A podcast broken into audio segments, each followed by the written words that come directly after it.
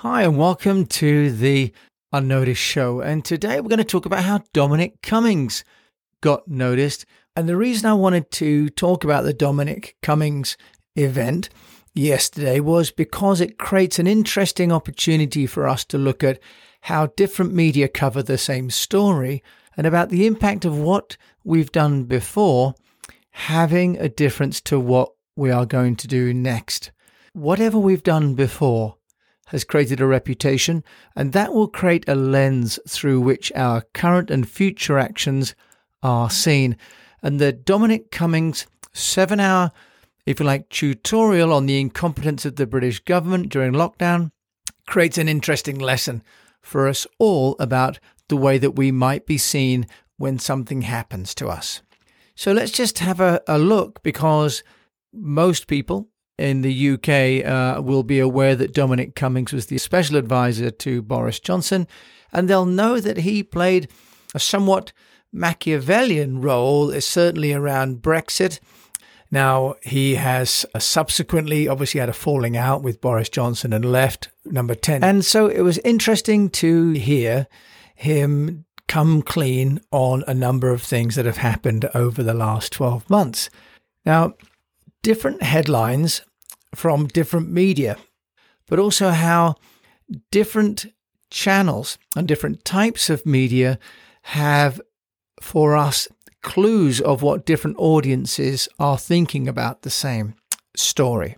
So let's first of all look at some of the headlines, and then I'm going to share with you what I found on a platform called Social Mention, which actually tracks sentiment around a a particular keyword or in this case a particular person so that we can get a little bit of insight then into how people have reacted on the internet to the Dominic Cummings story. Now, I've looked at a few different media, and by and large, the media have been fairly factual in their reporting. So the BBC did have a lead with the fairly alarmist Dominic Cummings, thousands died needlessly after the COVID mistakes.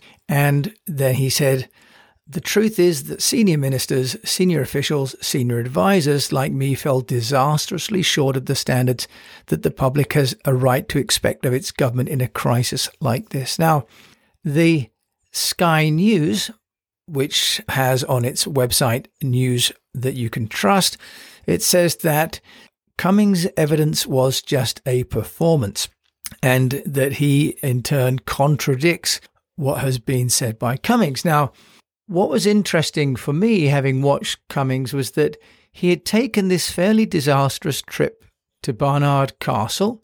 And it was quite a debacle because during lockdown he'd driven hundreds of miles to the northeast of England on a pretense that he was somehow trying to get his son to his parents and checking his eyesight whilst he was driving all this way. So it it it was completely incoherent. And one of the commentaries that he discussed yesterday was about how inside the government they'd created this narrative, even though it was not a good one. They felt they should have one about him breaking lockdown. Boris Johnson didn't discipline Cummings at the time although most of the nation felt that he should have been sacked.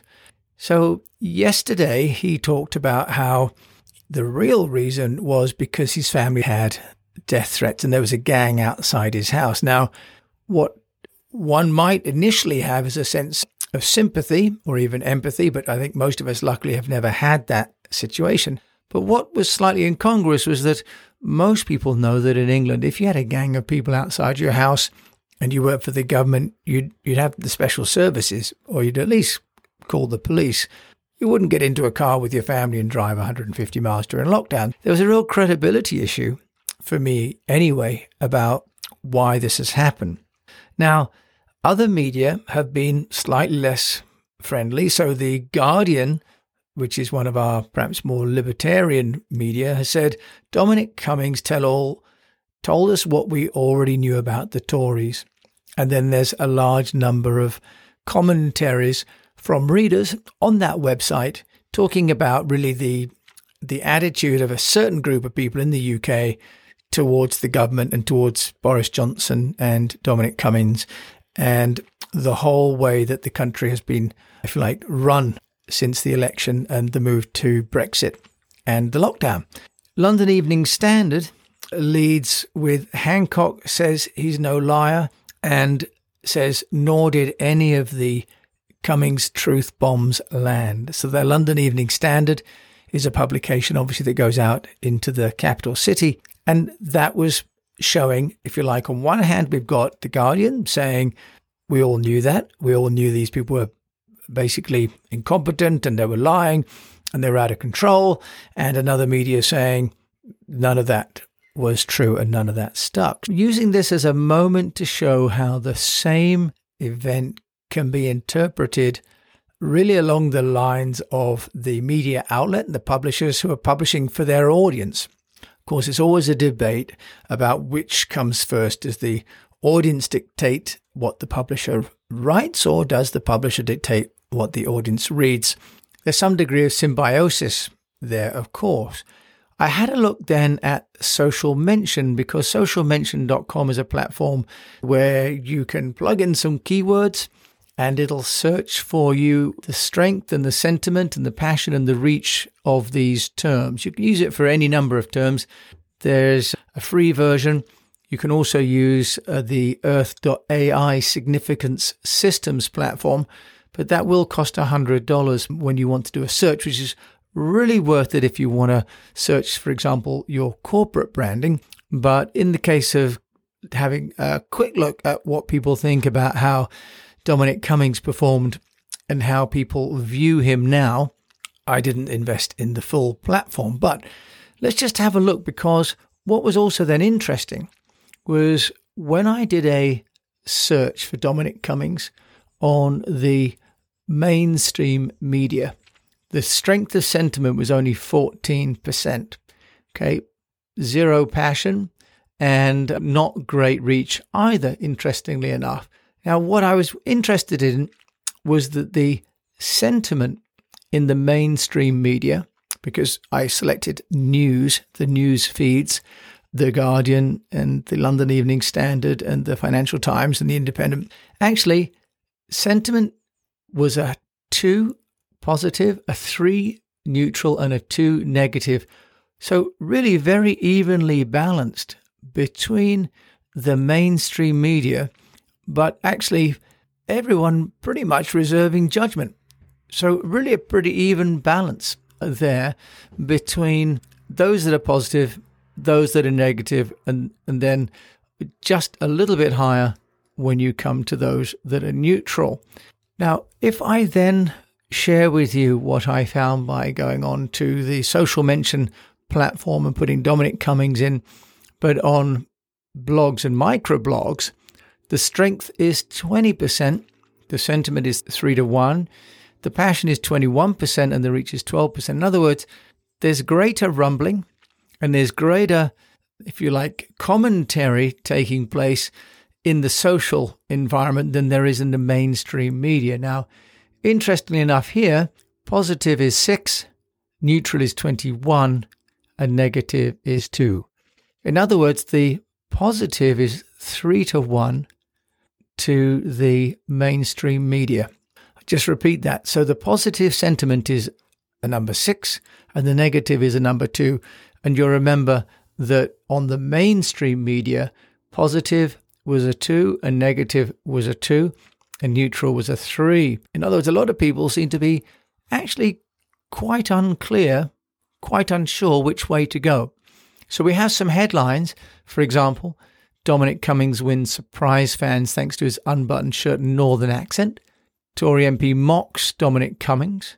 We've got the DeepMind Dominic Cummings turned to as the pandemic hit about Demis Hassabis.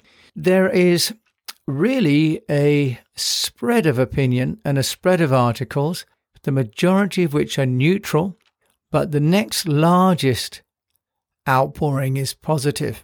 So it's interesting that on social media, the attitude towards Dominic Cummings after his seven hour speech is more positive at a ratio of three to one than if you were to read the mainstream media. So, why is this important? It's important because if we are working on media relations and public relations and sentiment, if we only measure the official channels, those that maybe have some controls, and certainly in Asian countries where the governments run the media, then we're only going to have a reflection in a very controlled catalog of content. We need to look at social mentions by using platforms like Social Mention, for example, or significance systems to understand what actually those people that are not paid to write are saying about a particular topic, or in this case, a person or an issue. So, in your own company, if you're thinking about launching something, for example, or you are looking at taking advantage of a certain opportunity, if you just rely on the mainstream media for guidance, you could actually be given the wrong steer. And as we've seen in the case of the social mention, three times as many people were positive about Dominic Cummings talking openly with his shirt unbuttoned, with the northern accent, saying, I'm sorry, saying we were fools, saying that here are some whiteboard photographs of our plan to manage the pandemic. This complete transparency won over some sections of the community in the UK. Now, will it change anything? Not really, because in fact, what Dominic Cummings said and shared can't change policy because Boris Johnson has already a fairly unassailable lead in the political world. And in fact, as we know, the Conservative go- government and Conservative Party are not about to replace the leader that brought Brexit. But if we are managing a campaign for a client, whether it's a political campaign, a social campaign, a commercial campaign, or any other, social listening is really important. But going beyond the traditional media, because the traditional media will have publishers and they'll have advertisers and they'll have revenue streams and they'll create content that, as we've seen in the case of Cummings, it is pretty much 50 50. It is pretty much dependent upon the leaning of the publication that you will get the unvarnished view.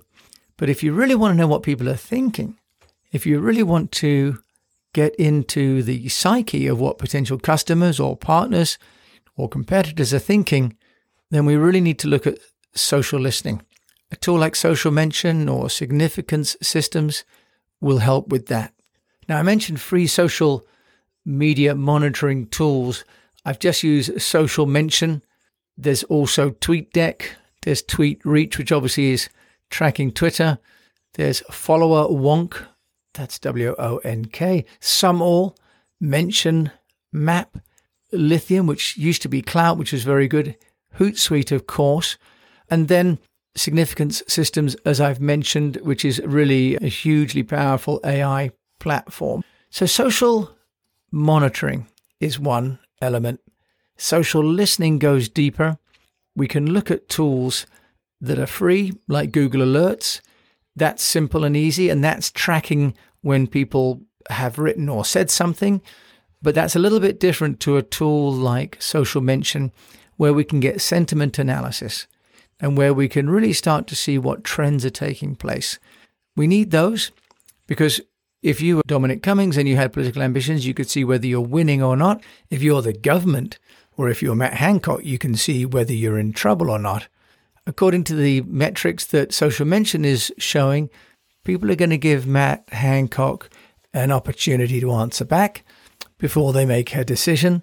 And as far as they're concerned about Boris Johnson, they've already made up their mind and they're seeing the behavior of Dominic Cummings whilst he was in the cabinet as an advisor as being an indication that he's quite hard to trust when he's out of it. And it could just be he is trying to grind his axe, as we say here. So, coming all the way back to my original comment, which is that our behavior before an event will create a lens through which our new or future behavior will be seen. Now, on a practical day to day level, people may or may not be doing a social mention check on you and your company, but they'll certainly be doing a keyword search and seeing what comes up for you, whether it's on Trustpilot or an advisory platform or Google reviews or another one of these review sites. So do check out what people are saying about you and make sure that everything that you do is in alignment with the kind of reputation that you want to have. Otherwise, as we've seen from Dominic Cummings, our past does come back to haunt us, and it's very hard to create a new future when we're dragging around our digital past.